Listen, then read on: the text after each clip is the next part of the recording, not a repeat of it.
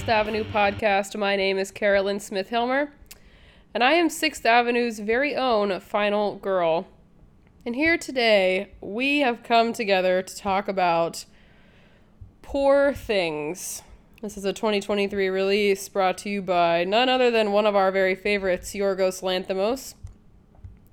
Those of you that know me outside of this podcasting world might know that I left this movie theater um, after seeing this this film extremely troubled. Um, no, it's not a horror movie by any account. It it is you know described as a comedy or a drama or a romance or a fantasy. I personally didn't really get any of that from my viewings. So that's kind of what we're here to talk about. I personally think that Poor Things is horrific. I, on a whim, went to see this film uh, alone. And presumably everyone else was under the impression, same impression I was, in that this movie would not be terrifying in any form or fashion, and that, um, you know, they all brought their dates. So I was actually the only person in the theater, in the full theater at uh, Alamo Drafthouse, that went alone. So I thought that's odd. Um, I will, you know, see what other people think at the end of this because halfway through, and if you've seen this film already, like you know, halfway through, I was thinking to myself, what have I gotten myself into? This is a nightmare of epic proportions. And it has gore, it has nudity, it has a ton of sex, it has everything you could ever imagine all wrapped up into one, which, you know, uh, in a certain way, when we think about Yorgos Lanthimos, that's kind of what we expect. But there was nothing that could have prepared me for what I saw. So um, let's just let's just start off. Who who's in this movie, right? Um, Emma Stone. I'm obsessed with Emma Stone. Okay, I, I she's to die for. Mark Ruffalo is not my favorite, but he's really great in this film. Willem Dafoe, love, super fan. Ramy Youssef, love, like star-studded cast. Emma Stone put her heart, body, soul, and mind into this character. I cannot understate like there I cannot tell you enough how incredible the performances are. And for that alone, I think this is an Oscar contender for Best Picture.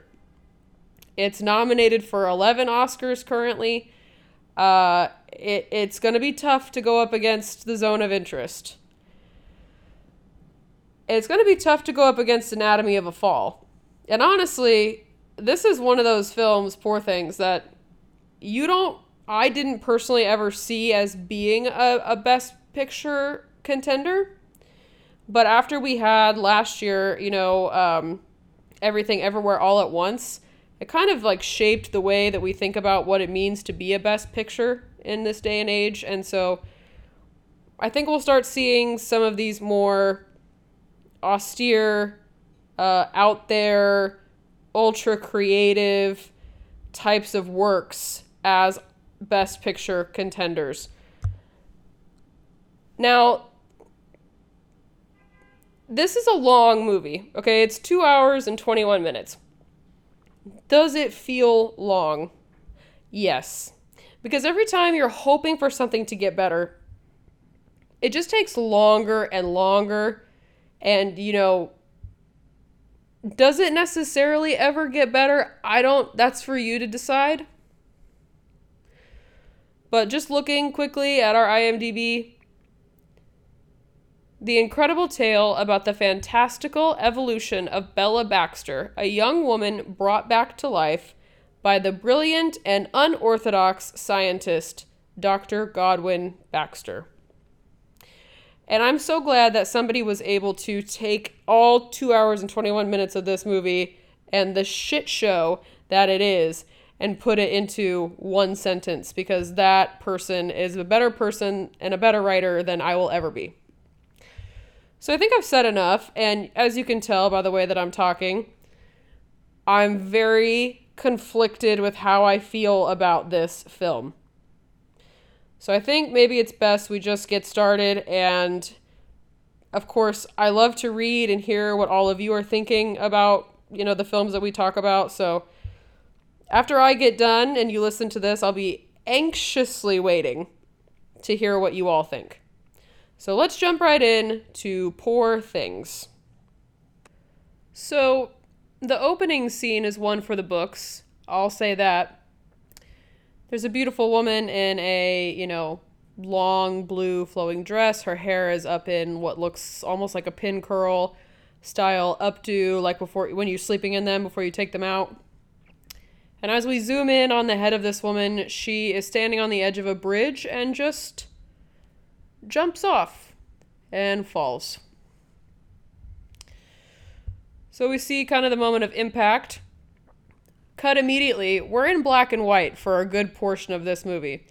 And we see Emma Stone, who's playing Bella Baxter she is at a piano and she is doing like what you know little kids do where they just smash on the keys over and over and they're not really she's not playing anything in particular she's just making noise this is also when we get introduced to dr godwin which is played by willem dafoe he walks in to find bella hammering on the piano keys with her feet and her hands and Dr. Godwin is very um, disfigured. He has a lot of scarring on his face and other parts of his body. He comes in to look at Bella while she's playing, and then they sit down for lunch. And you can tell that Bella does not entirely know what table manners are. She's picking up food with her hands. When she decides that she doesn't like something, she spits it out the eating scenes in this film are a little uncomfortable because um, Dr. Godwin has some sort of uh, I don't even know how to explain it to you device that he uses while he eats that um, sort of looks like an IV that hooks up to him that pumps all these different gases inside of him and after he eats or is done eating or sometimes even in the middle of eating he lets out what looks to be like a burp, right? But it's it's not. Um, it's the expulsion of these gases in the form of a bubble that floats off into the air and then pops. So if you have problems with watching things while you eat, I'm going to go ahead and say this is not a good movie to watch while you're eating anything. After their meal, Dr. Godwin leaves. He's dressed to go teach a class. He t- is like a medical uh, surgical professor. So, you know, there are obviously a lot of surgeries um, that are rather graphic in this film, I might add. And as he's approaching the door to leave, uh, Bella is walking behind him. She really can't form words at this point. And also, there are animals in the house that are not really quite what they should look like. So there's like the body of a uh, of a goose, or I'm sorry, like the neck and head of a goose, and then the body of what looks like a dog. And so there's just like these different creatures all around. It's just always happening. So, um, anyways, Dr. Godwin goes to work. Um, he is a surgical professor and he ends up asking one of the classmates or one of his students, excuse me, to meet him after class, and this a student's name is Max. And he asks Max if he wouldn't mind assisting him with a project. This project is a little unknown at this time, but we come to find out that this project is essentially that he needs someone to watch after Bella. Essentially, he wants Max to be an observer of all things that Bella does and to not interfere, but basically collect data points about her and her development over time. So they walk together from school to uh, Dr. Godwin's home, where we find Bella smashing plates and cutlery on the ground while the nurse, who also somehow doubles as a housekeeper but is dressed as a nurse, uh, just watches and let her does it. Bella is introduced to Max, who she promptly smacks in the nose. She knows the word for blood, but that's about it.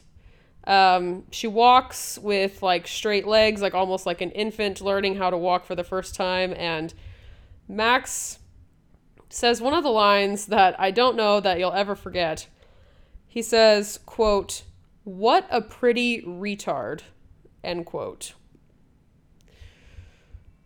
He makes remarks about her beauty, and this is when Dr. Godwin explains, I just need you to take notes for her and observe her. Like, she's recovering from a traumatic brain injury, so um, she's developing at a rather accelerated pace, but, you know, we just need somebody to, to keep an eye and, de- and document these things for science. Um, Bella promptly then pees on the floor, and um, God, when she sleeps, she sleeps like a dead person. I mean, she sleeps like nothing in the entire universe could ever wake her up. She is she is like a child, essentially. One day, uh, what appears to be a full blown operating theater in uh, Dr. Godwin's house, which I'm not entirely sure how you're allowed to have that. Uh, Bella is asking, they're doing surgery on a live person. So Bella is asking if she can cut on the body as well. And um, Dr. Godwin is like, nope, you can only cut on the dead ones, no live bodies for Bella. So she takes a scalpel and starts to play with the flaccid penis of a corpse and stab it repeatedly in the face, making comments about how it's gushing. And she's obviously very uh, I should say, like scientifically inclined. She's not super, she's not afraid of these things. She's actually interested in these things. God bless her. I was not. Max gives an update to Dr. Godwin that, you know, she's making progress. She learns about 15 words a day, and her hair grows extremely quickly, like an inch a day or more. Um, and her coordination is still lacking at best. It's it's unstable. Max obviously becomes more concerned and curious about Bella and and her, you know, her situation and every time he asks Dr. Godwin for any further information, Dr. Godwin shuts it down and is like, "I think your job is just to collect data, so maybe you should just do that." Obviously, as Bella learns more words, she is inclined to start asking questions about her own self as well. And so um, one night, whenever Dr. Godwin is reading her a story in bed, she's like, Are you my dad? And he's like, No, I'm not your dad. Um, but you're an orphan. Uh, your parents, they weren't cut up, you know, they didn't die in a tragic, you know, necessarily way or violent way. They were brave explorers and they um, were really good friends of mine. They died while they were exploring somewhere in South America. This seems to be a good enough answer for Bella, and she, you know, falls asleep that night. With she's she's sufficed with that answer. So she starts to ask questions to Max about uh, a map. They're looking at a map, and she points out Peru as the country that her parents disappeared in. She points at another place on the map and she's like, Tell me more places. Where is this? And she points to Lisbon, Portugal. Meanwhile, she's shoving these nuts in her mouth, and of course, um, Max is supposed to be keeping track of like literally everything she does, and so uh, she's starting to play games with him a little bit to kind of, you know, just have fun. And she's like, You're writing down every nut that I put in my mouth. So she just starts to shove nuts in her mouth so that way, like, he can't count exactly how many there are. Eventually, she is starting to get, again, more curious. She wants to go outside. She's not been outside, but there's a staircase that leads up to the top, like the roof of her building that she can go out on through a window. So she goes up there with Max to just look out at what is in the world. She's she's not been outside. It's all very alluring to her.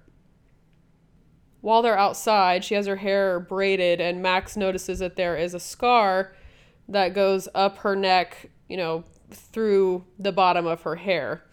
And when she comes back inside, she goes into the operating theater where a patient's head has uh, unfortunately caught on fire and tells her uh, her her Godwin, her dad, surrogate dad, that she wants to go outside right now.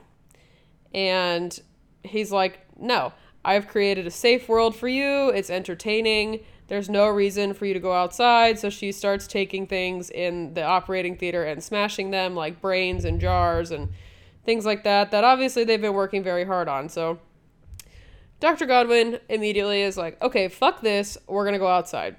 So they get in a horse-drawn carriage. They take her out um, to like a a green area, like a field, and uh, all the way he's trying to explain to her that it's very dangerous outside. You know, there's scary things outside that can hurt you.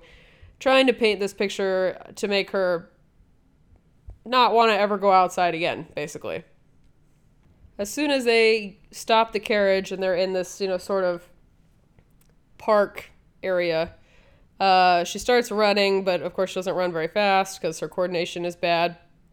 And she immediately flops down into a field of, uh, or a pile of leaves and starts rolling around. She's just so excited to be outside. Um, and so Max takes this opportunity to show her what what outside really has to offer. So he picks up a frog to show it to her and she's like, You should kill it. And he's like, What? No, I don't want to kill it. So she slaps his hands together while the frog is in his hands and kills the frog. She's very um she's very intrigued by this concept of death. So then she starts to ask again more questions and she's asking Dr. Godwin why are your thumbs built the way that they are? And so he goes on to tell this story about how his dad was also a great surgeon who would experiment on um, his own children. So Dr. Godwin's dad would experiment on him.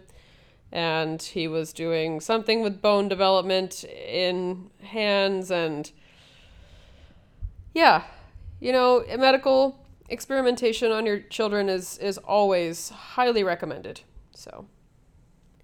A group of people approach as they're sitting down for a picnic, and even though it's beautifully sunny outside, Dr. Godwin is like, you know what, there's a storm coming, we gotta go. Max questions him aside and says, "Why do you have to scare her all the time? This is this is kind of crazy." And Dr. Godwin just tells him like, "Look, she's an experiment. If I don't control the conditions, we may not get pure results. So basically talking about her like she's not a human. As she's looking out the window of their carriage, she notices that there's people eating ice cream and she wants some. Um, she tries to jump out of the carriage while it's moving to go get it, and when everyone tries to restrain her, she attacks Dr. Godwin physically and starts to attack Max as well. Dr. Godwin never comes without, uh, he's always packing, right? So he promptly chloroforms her, so she goes to sleep, and they bring her back home, where they put her to bed. Max takes this opportunity to uh, go and explore a little bit in Dr. Godwin's office, where he finds a series of drawings that sparks a conversation with Dr. Godwin, who catches Max looking at his drawings. Uh, this is where we find out what is the actual nature of Bella's existence. So, the woman that we saw at the beginning of the film, who threw herself off of a bridge, is indeed Bella.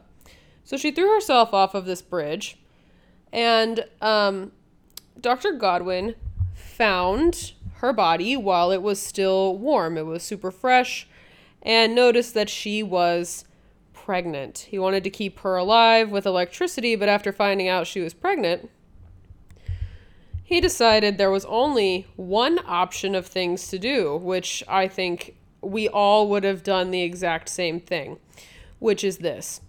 We would cut this fetus out of her stomach and put the fetus's brain into Bella's head and use electricity to somehow take this fetus brain and animate it to reanimate Bella as a whole uh, so that she is a person again. He admits that all of his medical uh, research and experimentation has led up to this point. Um, so he did what any sane person would obviously have done. You would have done it too. So that is why Bella acts like a baby and acts like a child, and it's because she is. Her brain literally is. Now that Bella has woken up from her chloroform stupor, she has discovered somehow, almost immediately upon waking up, that she can masturbate using her hand. So, this is obviously a monumental experience for her, and while she dines later at the dining room table, she uh, starts to experiment by shoving fruits and vegetables inside of herself at the table in an effort to masturbate as well. When Prim, the nurse, walks in on Bella doing this, Bella is like, I've discovered how to make myself happy whenever I want. Your face is sour. Um, but that's okay. Let me help you. Close your eyes. So then she starts to grab Prim's vaginal area. And Prim is like, okay, this girl is fucking sick. Like, no way, this is not happening. And um, Max runs in to find out what the commotion is, and he's like, For the love of God, please stop working on yourself like this right now. Like, don't, especially not at the table. Like, just don't. Bella is basically upset the rest of the day because she can't do this whenever she wants. She's been told she can't do this at the dinner table. She's unhappy. She tries to push her plate of food off the table all while Max is sitting there dining with them, and um, Dr. Godwin explains to Max the reason for his gastric um, gases and why he has to have them to digest food. And Bella promptly pushes the food off the table, even though she was told not to, and goes to bed. Dr. Godwin takes this opportunity to ask Max, Hey, what do you think about um, marrying Bella? Which is kind of like uh, marrying a child in my mind. But I suppose that's not how the characters in this film feel. Um, so Max is like, okay, yeah, I mean, I will. She's obviously beautiful, but like, my bad. I thought that you were keeping this girl around because, you know, I thought that she was supposed to be your mistress. Like, I thought that this was something that you were doing for your own sexual needs and Dr. Godwin's like, "Dude, I'm a mu- I'm I'm a eunuch. Like I like can't have sex. Like I can't feel anything, so it doesn't matter to me." And Max is like, "Okay, you know what? Actually, this is cool. I will marry her and Dr. Godwin's like, Great, thank you so much. Under the condition that you have to live here with me always and you can never leave. So Max is like, Okay, sounds good. Dr. Godwin says he's going to call up an attorney to come in and, you know, write up the agreement for everybody. And introducing Mark Ruffalo, Duncan Wedderburn, the lawyer. While he's going over the contract with Dr. Godwin, Duncan says, I have to go to the bathroom. But he doesn't actually have to go to the bathroom. He just wants to see what the fuck this Bella girl looks like. Because he's like, why do you want to keep her in the house? Like, why am I drawing this up? I gotta see what she looks like. So he sneaks upstairs to go and approach Bella.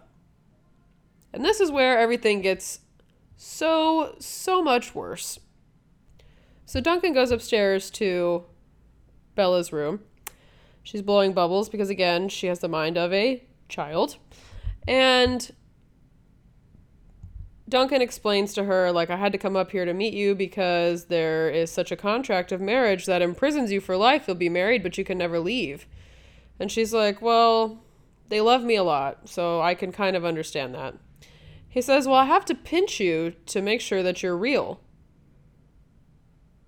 And so then he puts his hands in between her legs and starts to rub her clitoris, which is a broad that's a bold thing to do to somebody that you've just fucking met, by the way. So he leaves. Later, he scales a ladder up to her window and uh, she's pleasuring herself on her bed. And she's like, Look, I can't let you in through the window, but meet me up on the roof. So they go up to the rooftop together, and there's fireworks, and they start to discuss what their plans might be. So Duncan explains to Bella that um, she's a prisoner, basically, and all he wants to do is free her. He sees someone who's hungry for experience and knowledge and touch and wants to give her all of those things.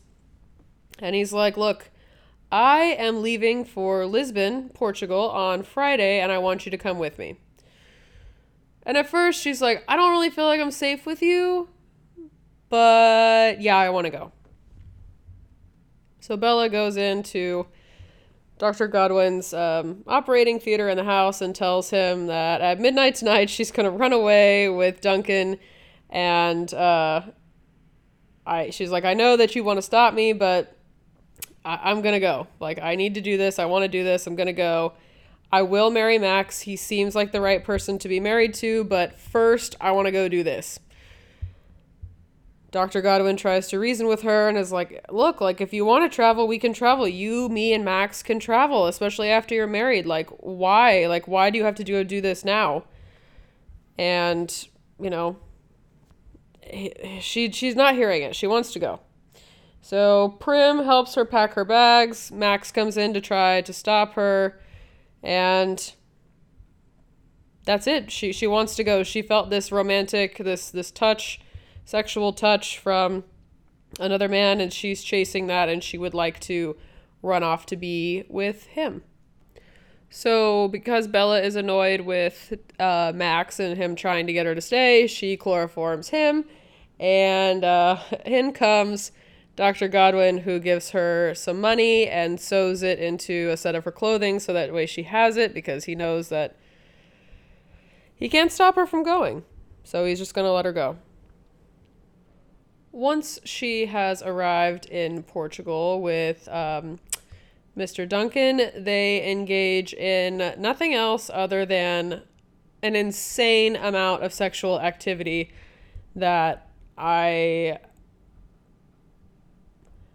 I don't understand. Um, but they have a ton of sex. He takes her out into the world. He shows her how to eat oysters. He shows her, you know, these different like cakes and pastries that she discovers that she likes and he's basically trying to teach a child about the world um, while also having copious amounts of sex with her and so i am uncomfortable and i'm sure that you are also. I unfortunately uh, had to watch it. You just have to listen to me talk about it.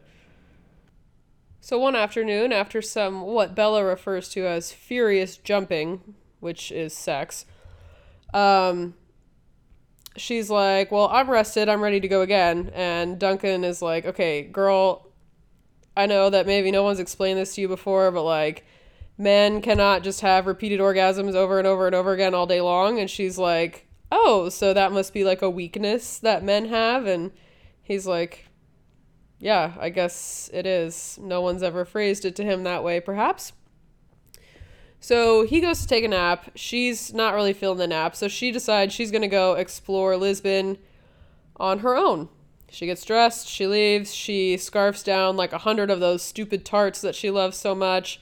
And as she's walking through the city center, she's kind of discovering that the world isn't exactly perfect all the time, right? She hears this beautiful singing, but then in conjunction with that, or in stark contrast with that, I guess you could add, there's a couple that are arguing, like they're furious at each other. So she's kind of discovering that the world has a lot of things in it that she's not necessarily familiar with, and the world has things that are both good and bad.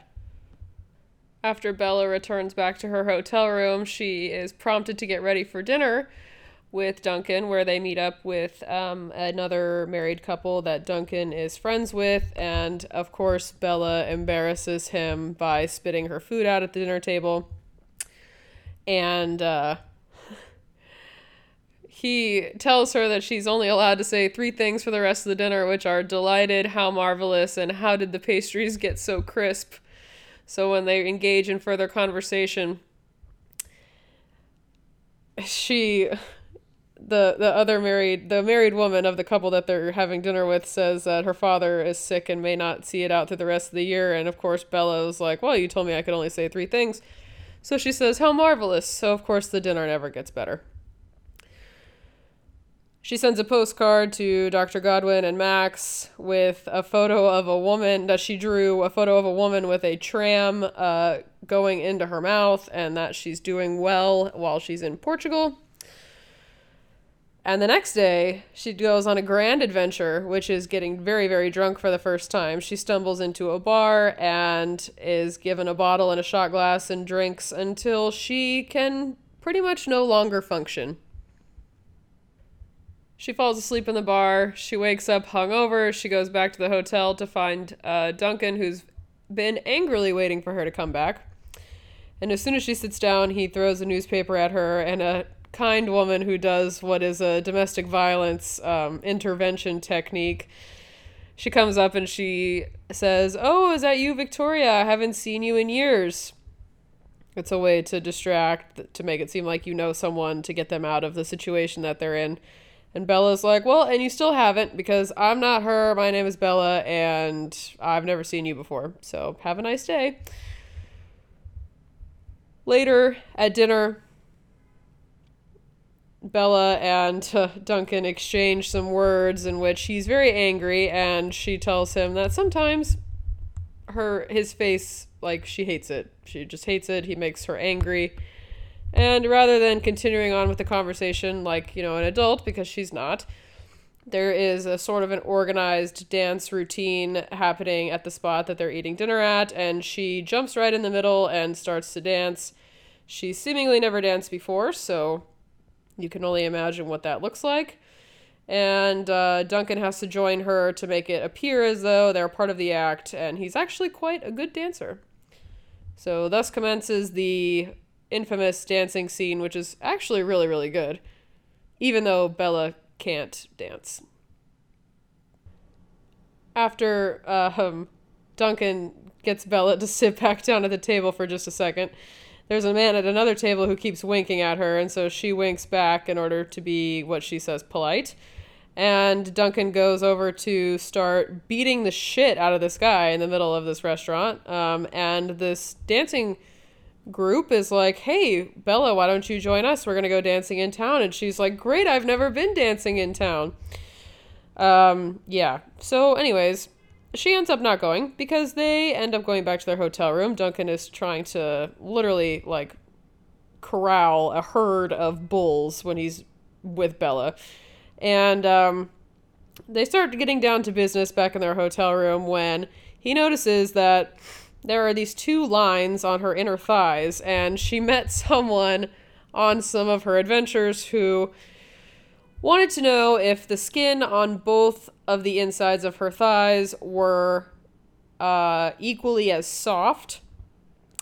And so she alludes to the fact that she let this person, you know, touch the inner parts of her thighs, and perhaps they exchanged in some um, coitus of some sort. And so Duncan is, of course, very upset by this. And he goes down to the bar in the hotel lobby and starts slamming his face against the counter um, and drinking. So, of course, he's not immature or childish in any form or fashion. He's very, very mature. Back at home, Dr. Godwin is getting a little bit frustrated because he's trying to teach a surgery class again and things just aren't going his way. He's making mistakes. And so Max is like, hey, do you think maybe you're like a little bit upset because, you know, Bella is gone? Um, she's coming back. And Godwin's like, look, she's not coming back and these emotions are just like too much like having feelings is not going to further advance science so what we need to do is we need to go find a body and max is like what the fuck like why can i not just have a normal day where i'm like at a normal teacher's aide like this is just impossible back in portugal though bella wakes up one morning to find that Mr. Duncan has acquired a trunk that is quite literally big enough for a human body and asks Bella to get inside of it because he's taking her on an adventure. So she's a little freaked out at first by the idea of getting inside of a trunk and not knowing where she's going, but when she emerges from it, she is in the middle of an ocean on a cruise ship. And she's like, okay, dude, what the hell? Why are you trapping me in the middle of the water? You want me, you basically want me in a confined space where, like, I can't roam freely and, like, I can't live life. Immediately, Duncan wants sex. He wants her to be happy and pleased with the fact that he treated her to this cruise, but she's upset and she locks herself in the bathroom. Once Duncan falls asleep, Bella takes the opportunity to go and explore the ship. Of course, it's the middle of the night, so there's really not that many people walking out and about on the ship, but she eventually finds someone from the crew out on um, the balcony, and he is killing a seagull that shit on his uniform. And she's like, hey, I just wanted to know when do we stop moving? And he's like, Well, we're going to be stopping in three days in Athens. And she's like, Oh, great. Awesome. So back on the ship, she's just trying to essentially keep her distance from Duncan. She's like, you know, telling him she wants drinks, like kind of having him wait on her a little bit. She's reading, she's drawing, she's trying to talk to him about certain things, like she expresses to him things that you know she knows what empirically means and she knows a lot about science and he's like i don't understand how you don't know what love is but you know what the word empirically means. Like you are just so confusing. So she runs out of ink for her drawings and she wants a drink. So eventually when duncan leaves she finds a table of uh, two other passengers who are just lovely um, martha and harry. And they open her mind in a way to philosophy and you know how things can be thought about and lines of thinking. So martha and harry kind of become her new companions that she tries to spend her time with while she's on the boat. This is when duncan's um, true self starts to show a little bit. He's well, sorry, he already showed his hand of cards previously whenever he threw a newspaper at her because what the fuck? Who does that? Okay, I would kill someone. But, um, now after he's seen that Bella can kind of make friends with Martha and Harry, he's like, tell me right now that you'll marry me. And she's like, dude, no, I'm I'm already engaged to somebody else. And he's like, Say you're going to marry me, or I'm going to throw you over the ship. I'm going to throw you overboard. And she's like, So the options are that I marry you or you kill me. That's the proposal. And he's like, Well, no. But that's obviously not what he just said. She is puzzled, troubled, and somehow unbothered all at the same time, and he leaves to go and gamble, crying at the casino.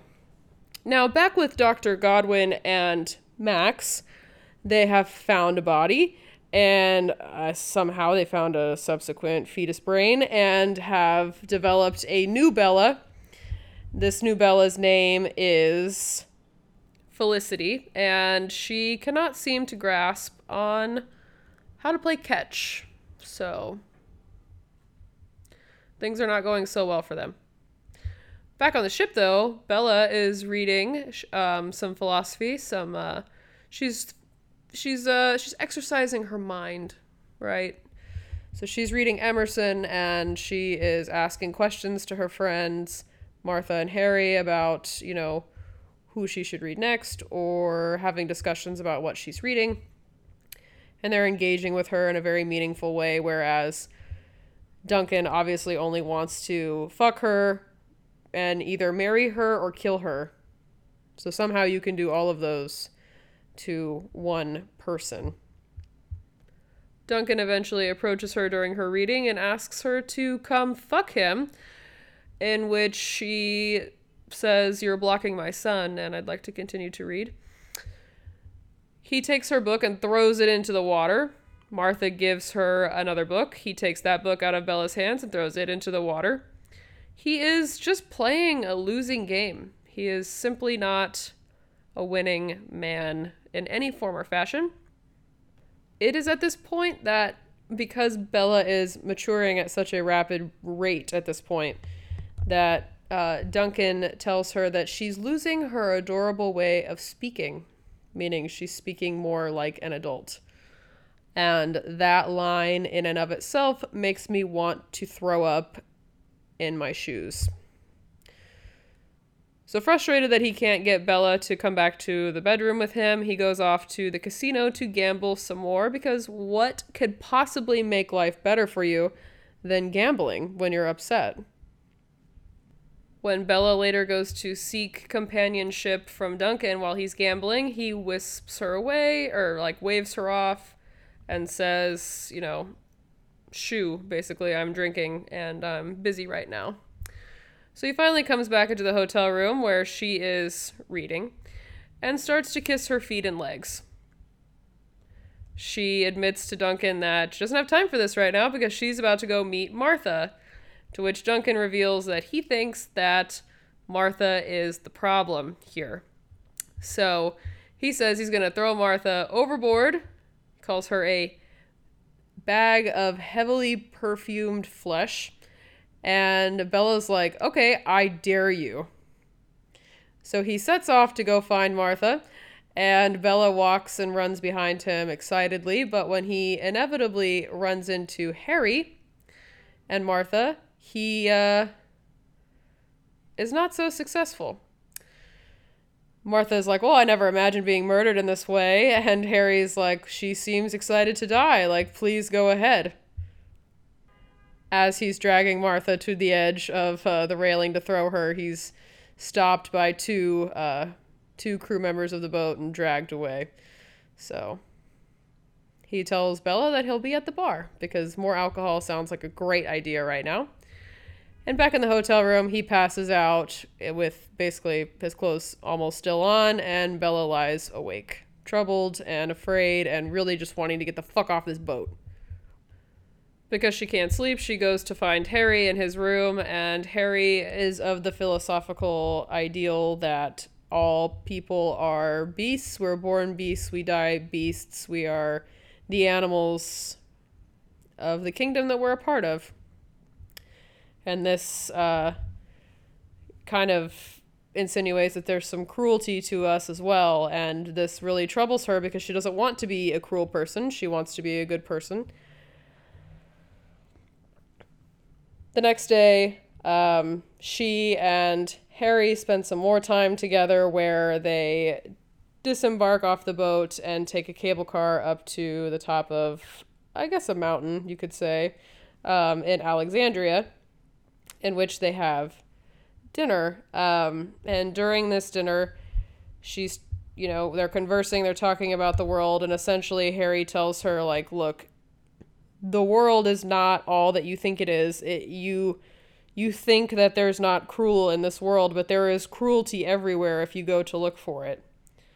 So he takes her outside of this restaurant to this sort of viewing platform that they have.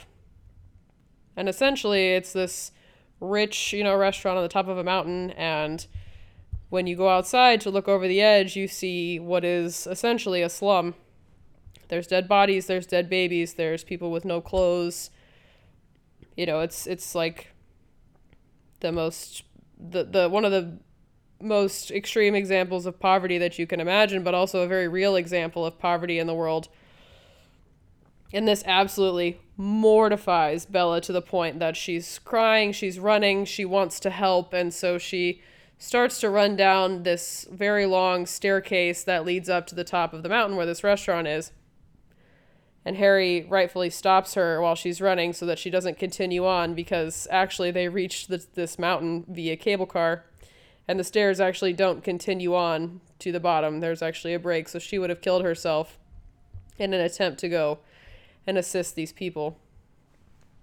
She's clearly very heartbroken by the fact that the world actually is cruel and that there's nothing that she can do to fix some of it. When she gets back on the boat, she goes back to her room to find Duncan is asleep in a drunken stupor on the bed with money everywhere, all over the bed. He won a lot of money gambling. She collects all the money and puts it in a box and goes out to try to go back to this slum that she found to give people these this money. Um, two crew members stop her and they're like, "Hey, like we're we're leaving. We're not, you know, connected to land anymore. I'm sorry. Like, but you can't you can't get off the boat now." Um, and she's like, Well, I really need to give money to these people. Like, they need money. And they're like, Well, lady, everybody needs money. So they offer, of course, to take the money from her and give it to these people. They're never going to give it to these people. They're going to keep the money for themselves, obviously. But naively, she thinks that they're going to give it to the people that need the help. So she comes back to the room to find that Duncan is throwing a fit, saying that they've been robbed. He has a member of the crew in there. He's like, I won. I won everything. Like, and all the money is gone. We obviously got robbed. And Bella's like, oh no, you didn't get robbed. I took the money. I gave it to these people who needed it more than me, needed it more than us. And she's exhausted by all these emotions that she's been feeling all day. So she lies down in the bed, and Duncan is just absolutely infuriated with her at this point. He can't keep her all to himself she doesn't love him in the way that he's obsessively infatuated with her. He is now poor. He lost all the money that he brought and gambled with, and they come to collect money from him for the stay, the next voyage on the cruise, and he doesn't have any money to pay for it because Bella gave all of the money away. So because that they cannot make good on their account, so because all the money's gone, uh, they have to get off at the next dock and they will not be allowed to continue on the rest of the cruise. So Bella goes on to say goodbye to Harry. The day prior, when they were in Alexandria, she actually bit Harry um, whenever he was trying to hold her back on the stairs. And she apologizes for it. And he says, It's okay. It was cruel of me because I actually wanted to hurt you a little bit. Um, I wanted to show you this cruelty in the world and you know the fact that you bit me is just a consequence of that and so i'm sorry as well they say their they say their goodbyes then duncan and bella have to get off in um, paris or they get off in marseille and then travel to paris i should say so now they have no money and they don't have any clothes because they didn't bring a coat and it's snowing in paris and Bella's like, look, I'm to get us a hotel. I'm to make it right. So she turns this into a bit of an experiment. She's like, okay, look, we have nothing. And so we're going to try to make something out of nothing. We're poor now.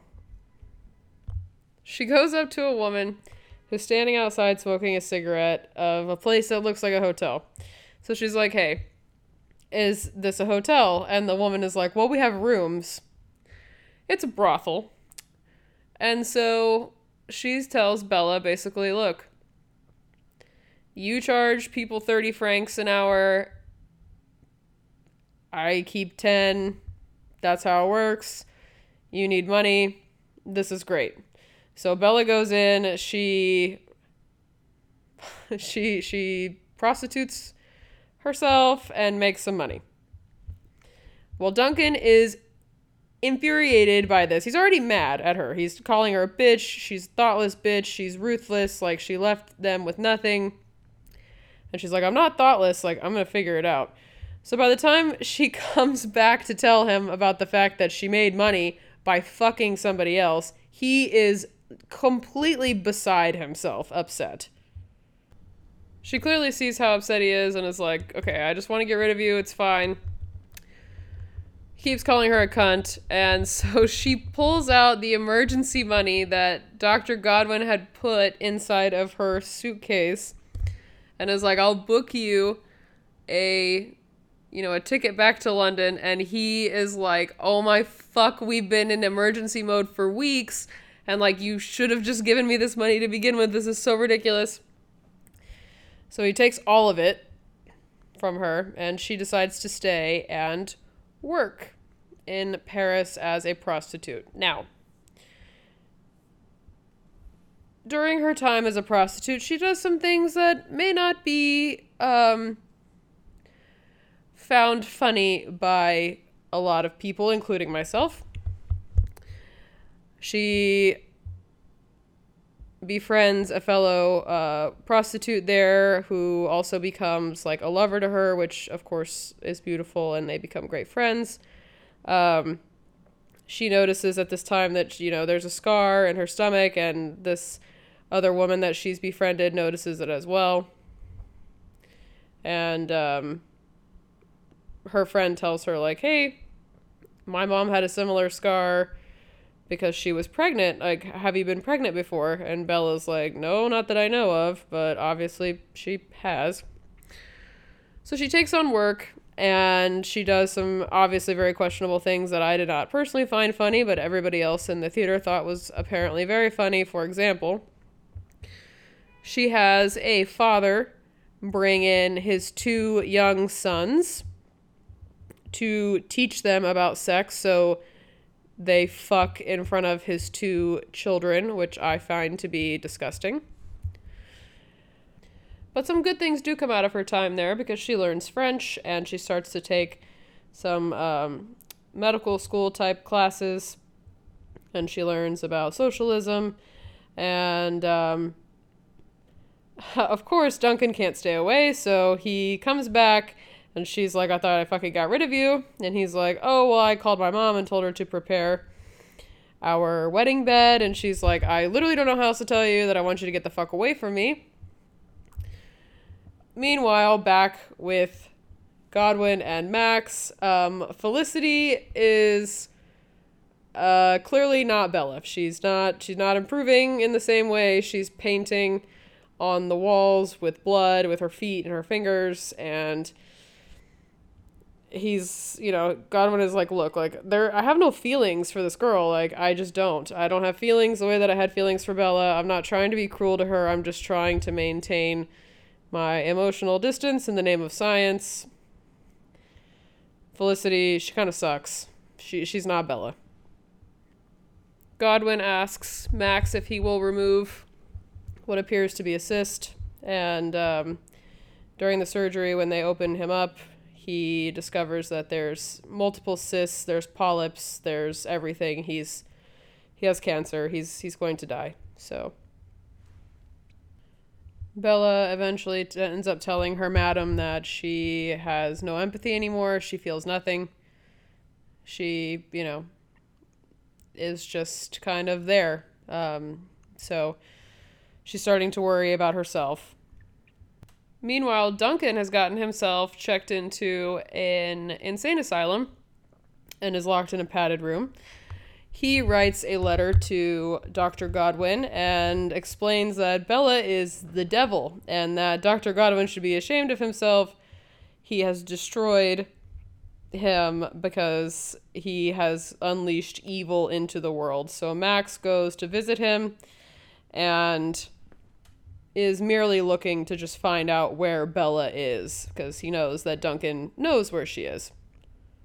And obviously, he wants to bring her home to say goodbye because he wants her to say goodbye to Dr. Godwin because he's dying.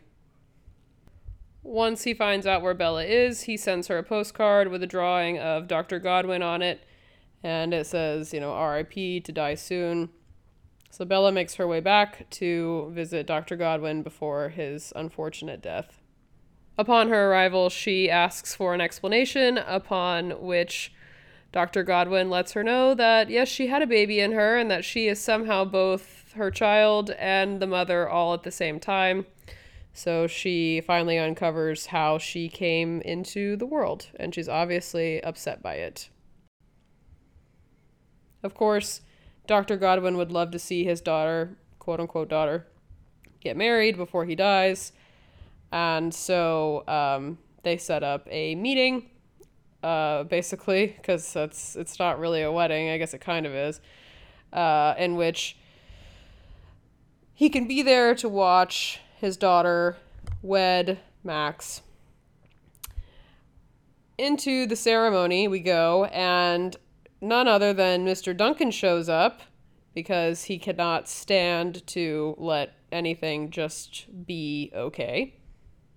Duncan brings with him none other than a man named General Alfie Blessington. Alfie addresses Bella as Victoria. So remember when there was the woman who tried to intervene that I mentioned earlier who called Bella Victoria after Duncan threw the newspaper at her? She was being sincere. This Bella's name previously was Victoria. And Victoria had been married to Alfie before she threw herself off of a bridge. So she agrees to leave with Alfie who is an incredibly cruel, cruel man. Um, he holds guns at the heads of all that serve him. He lives in a beautiful castle. He is sadistic in every way imaginable. And quickly, Bella realizes that this must have been what life was like when I was Victoria. It's no wonder she threw herself off of a bridge. She wanted to escape this abusive dynamic and relationship she had with Alfie. So during her time there, she, of course, everywhere she goes, she's trapped, right? Everywhere she is, she's trapped by a man. Now that she's confined in this like mansion with Alfie, he essentially devises a plan because she is he discovers, you know, she's like obsessed with sex. Um, that he is going to have her genitally mutilated and threatens her at gunpoint to to do so. He wants her to drink a cocktail that he has poured chloroform into so that she can be sedated for this genital mutilation procedure. And quick thinking, Bella, uh, she takes this cocktail, throws it into his face, and, um, you know, in this fight that ensues, Alfie shoots himself in the foot before he inevitably passes out. Godwin ends up dying, unfortunately, but luckily he was able to, you know, kind of have a wedding um, for Bella, but also he was able to see her, right? She came back. And she decides that she wants to be a doctor and carry on the work that her father had started, much like Dr. Godwin had done with his father's work. And um, she wants to do so with the accompaniment of Max, who she's chosen as her partner, and the friend that she made um, while she was working in the brothel, Toinette. And um, they watch over Felicity and keep in mind her uh, her progress. And of course, we couldn't have a true ending for Yorgos Lanthimos without something other otherworldly occurring. They actually end up taking Alfie and switching his brain with that of a sheep, and he lives in the yard now. So that's that's really nice. And that is Yorgos Lanthimos, Poor Things. So thank God we got through the part about the movie. I like it troubles me to no end this film. I, I can, in ways that I cannot explain. I don't know how to put it into words. So let's talk about the way that it was filmed.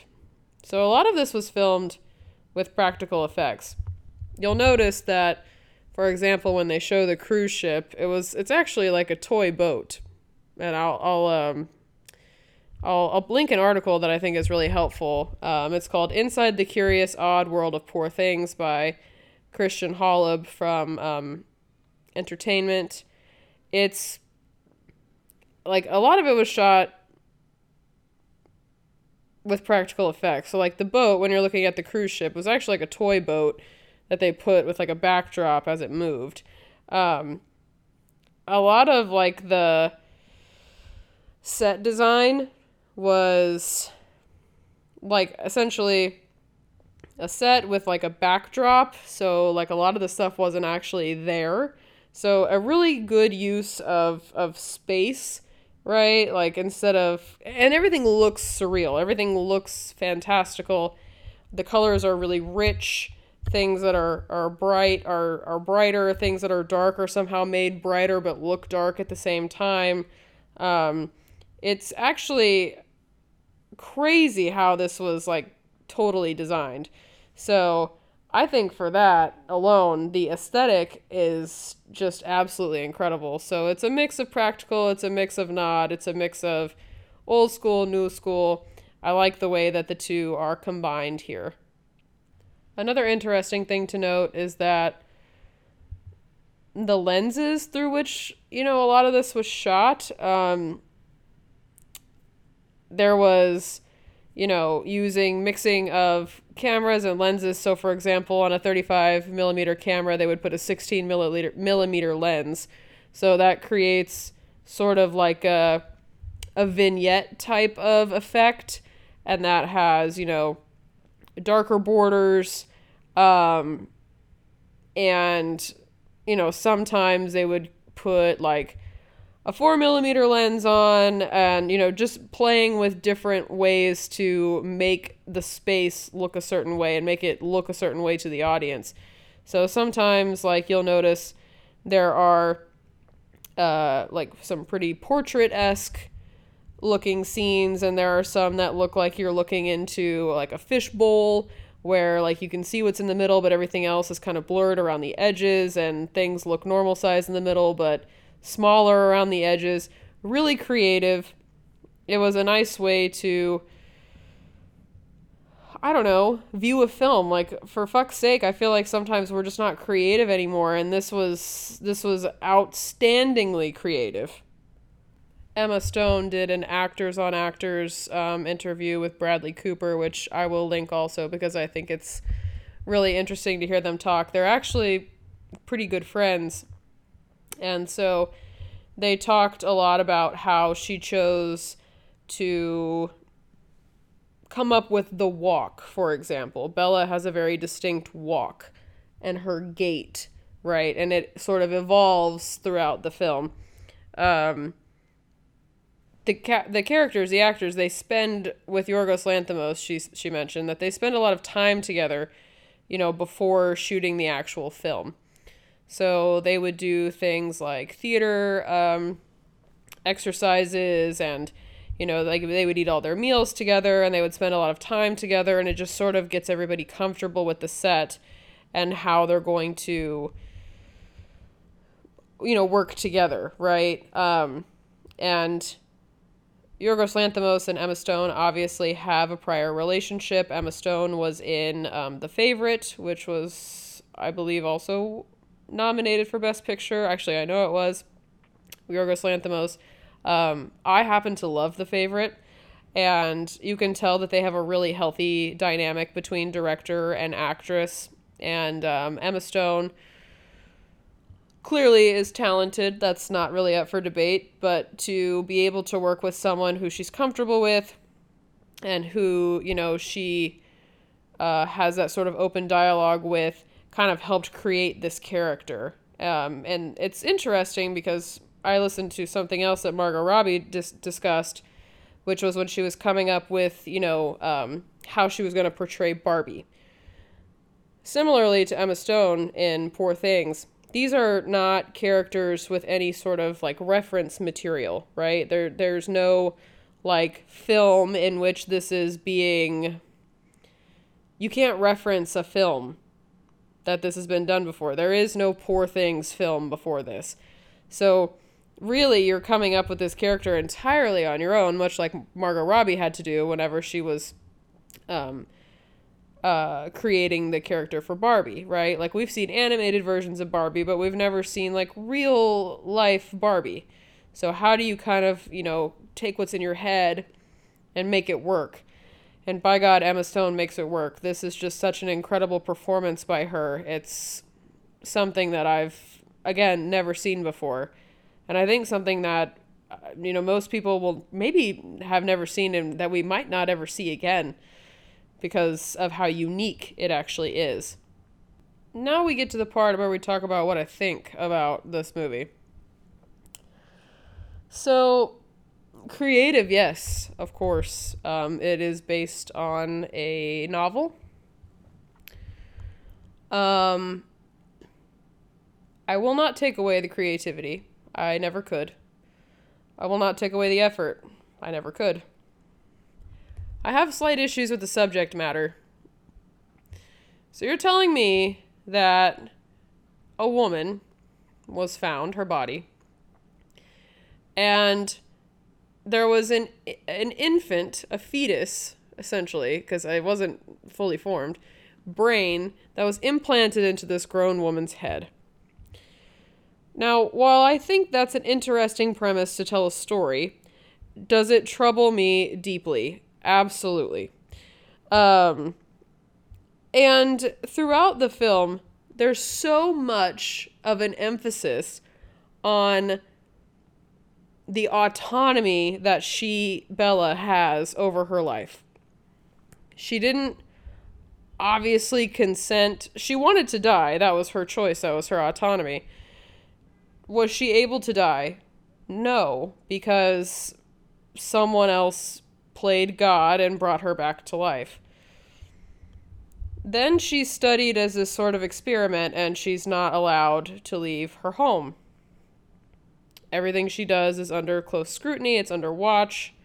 She's being observed by, you know, Max, who at first to her is a strange man. She is very, very childlike through much of the film.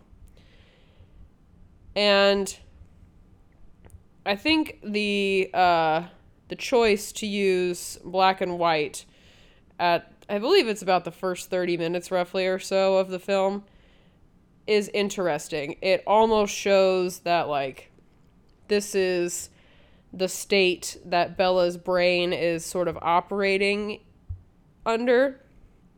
Um, which is to say that she is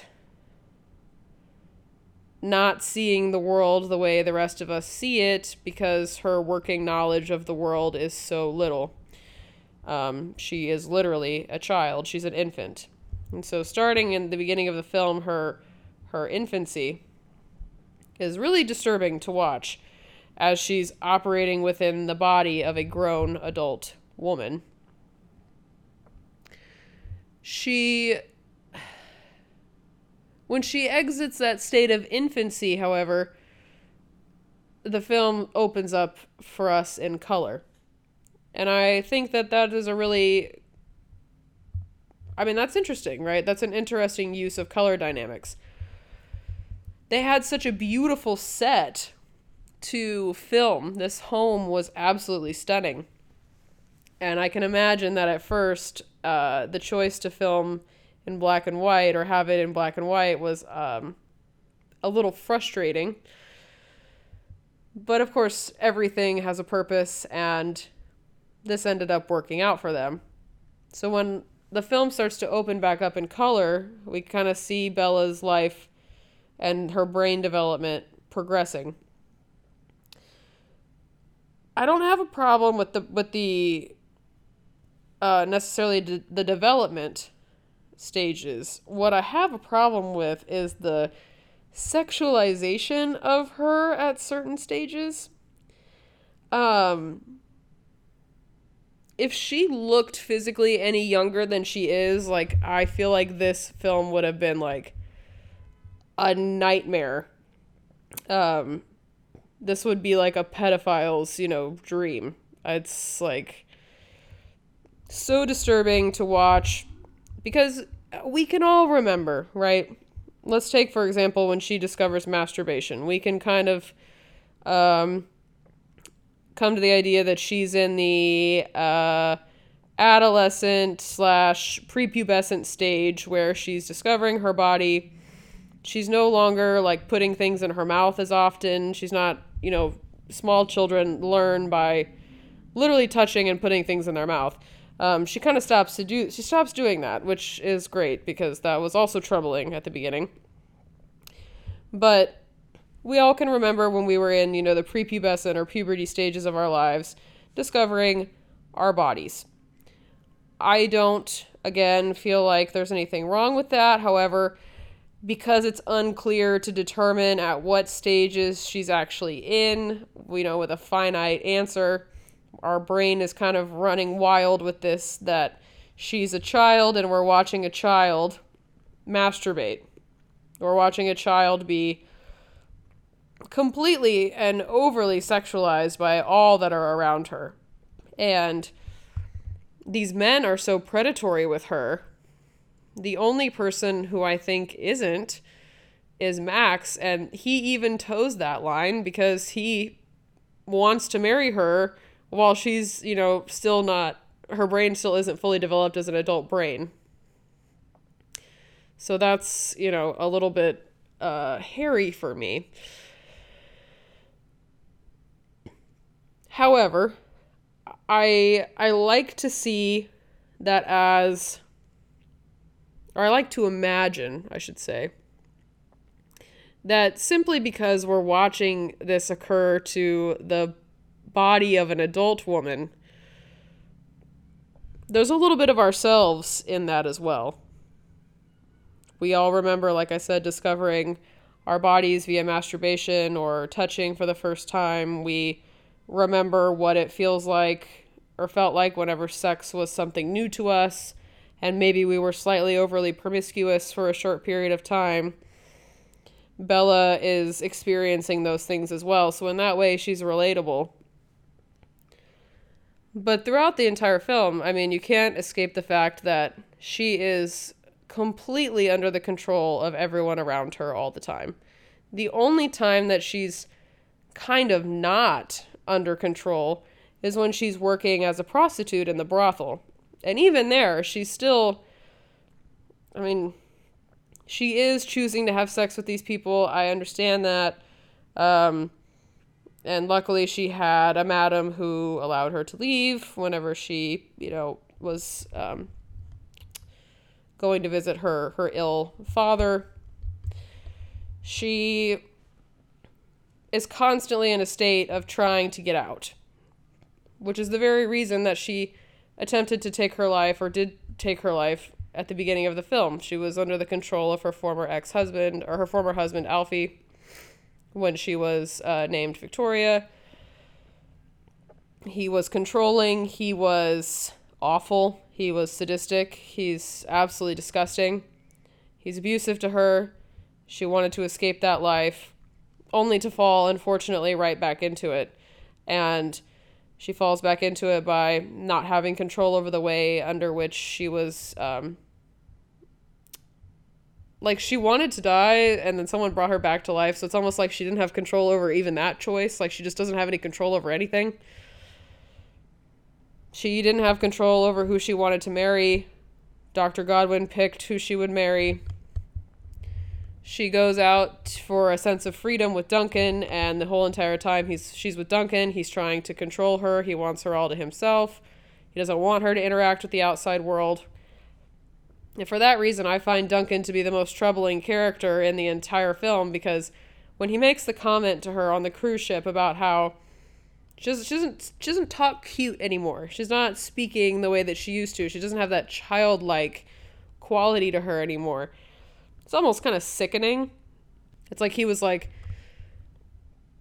enamored or like infatuated with these adolescent and childlike qualities within her that we often find in predatory men who go after children.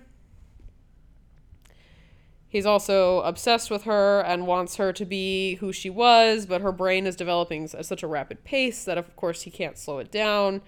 And you know, that's that's kind of what makes me so uncomfortable with his character and I think what makes him uncomfortable for so many of us is that he is that predator in the night that you also know, right? He is um he sees this this girl who has the mind of a child and he's like, "Oh, I want some of that." And then as soon as she develops a sense of, you know, maturity, all of a sudden he doesn't like her anymore.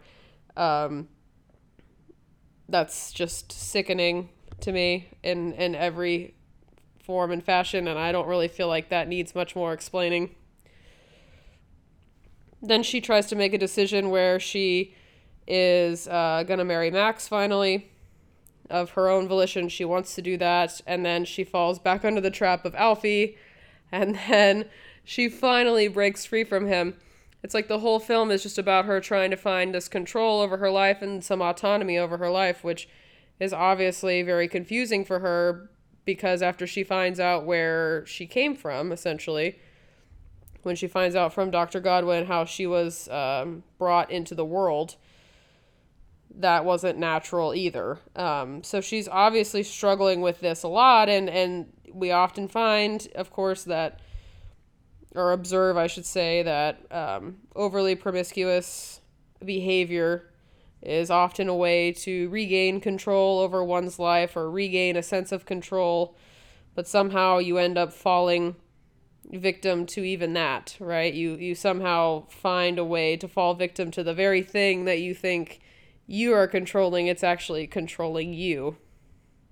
And eventually, when Dr. Godwin dies, now she finally has control over her own life. She's, you know, partnering with who she wants to. She lives in a home with who she wants to live with. She is, you know, trying to fulfill her dream of becoming a doctor. So finally, we rest easy at the end knowing that she is finally in control of her life.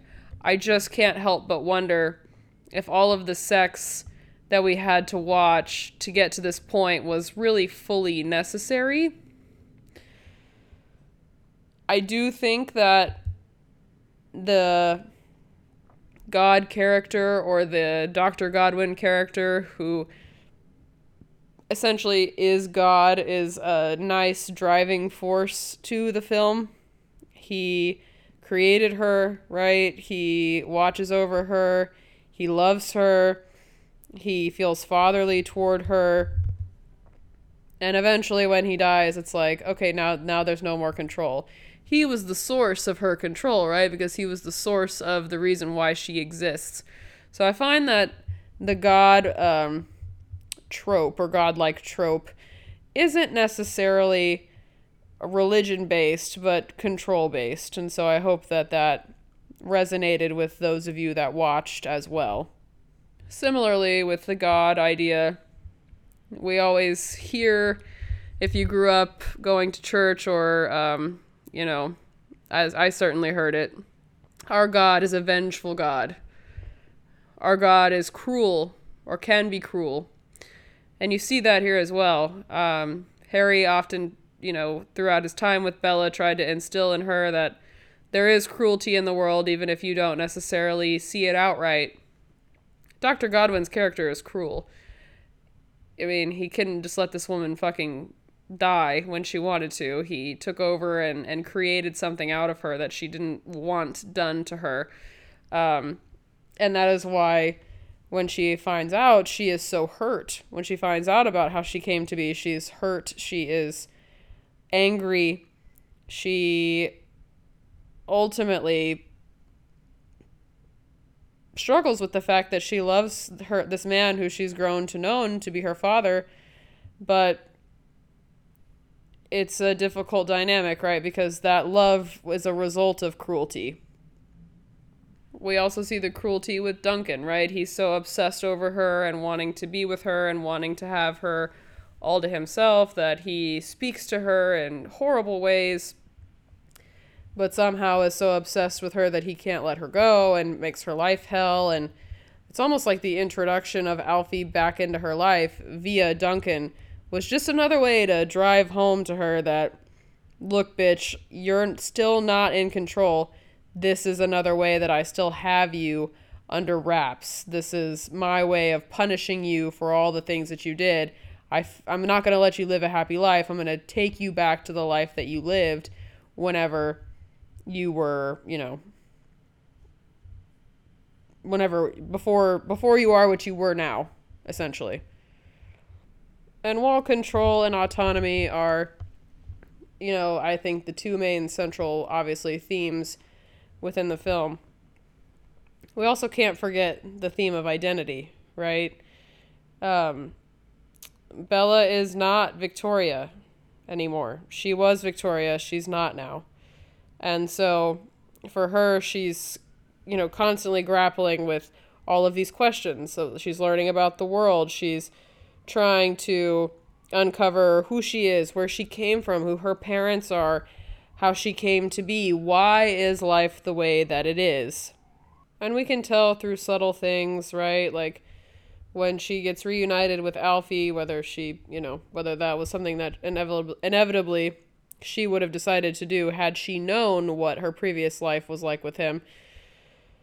He mentions, you know, certain foods that she used to like that she doesn't really like anymore she's just not the same person. And she's coming to find out what kind of person she is. And it's kind of cool to see because it's almost like imagine this. If you started life purely as an adult with no working memory of what happened to you in your prior years in existence on planet earth how would you search for who you are? How would you define who you are? What would you do to uncover who you are?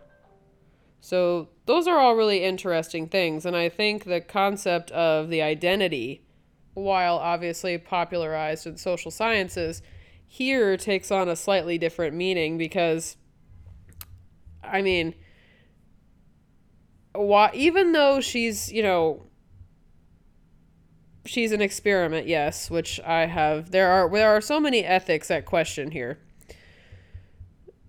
she has such little interaction with the people who raise her, meaning she doesn't have much interaction with uh, Dr. Godwin. It's not like a parent child dynamic, it's a it's a Dr. Frankenstein and monster dynamic.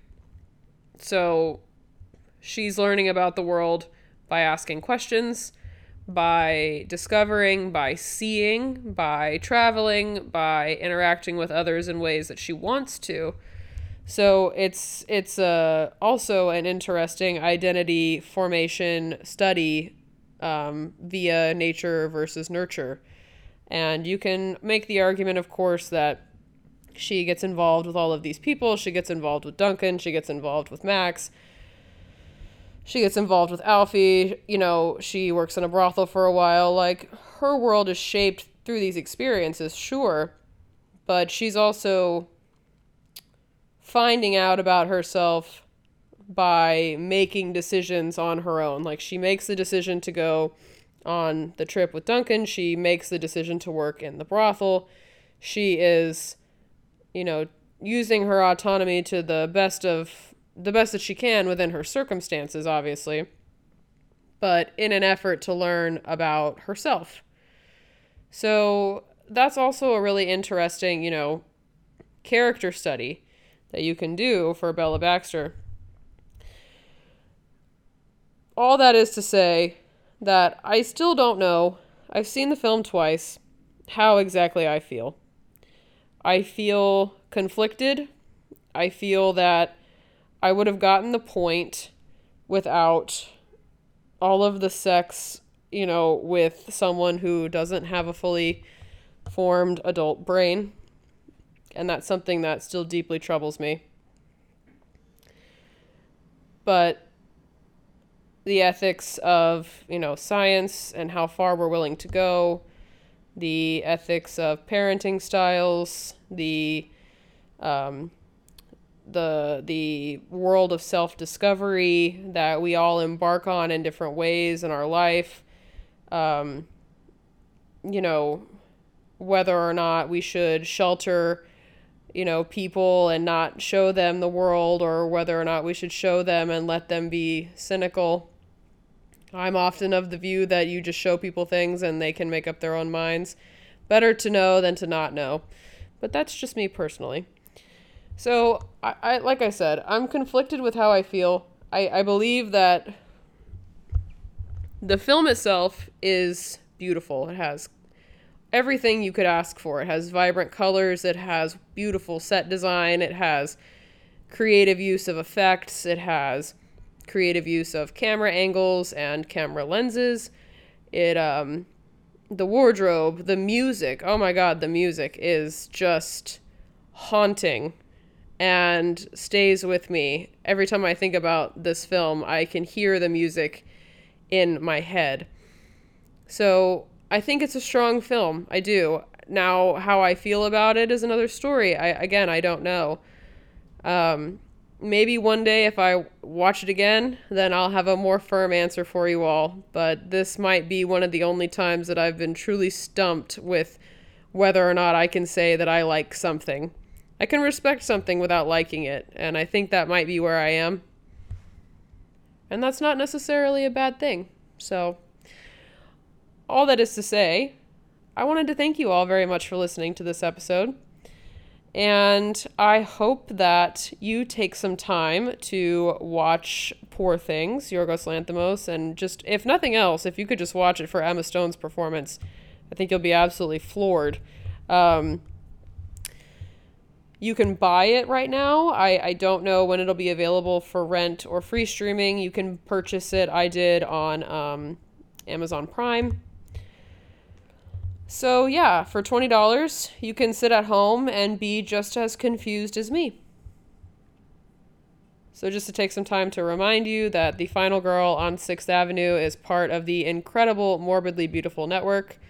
Morbidly Beautiful is your home for horror. If you love horror in any way, shape, or form, you are welcome at morbidlybeautiful.com. You can find my podcast and many others like it, as well as insightful film reviews and so much more. You can find this podcast on Google Podcasts, Apple Podcasts, Spotify, Stitcher, Amazon Music, and Pocket Casts. If you enjoyed the show, it would mean the world to me if you left me a five star review and subscribe to the show wherever you get your podcasts. For any questions, comments, concerns, suggestions, or requests, you can always email me at finalgirlon6 at gmail.com or you can send me a message on Instagram at finalgirlon6. Thank you so much for listening to today's episode. Sorry it was a little longer than I normally like to make my episodes, but the complexity of this film and how much detail I had to give surrounding the narrative, I feel like was uh, was of the utmost importance. I will talk to you all in two weeks, so never forget that I am Sixth Avenue's very own final girl, and I'll talk to you soon.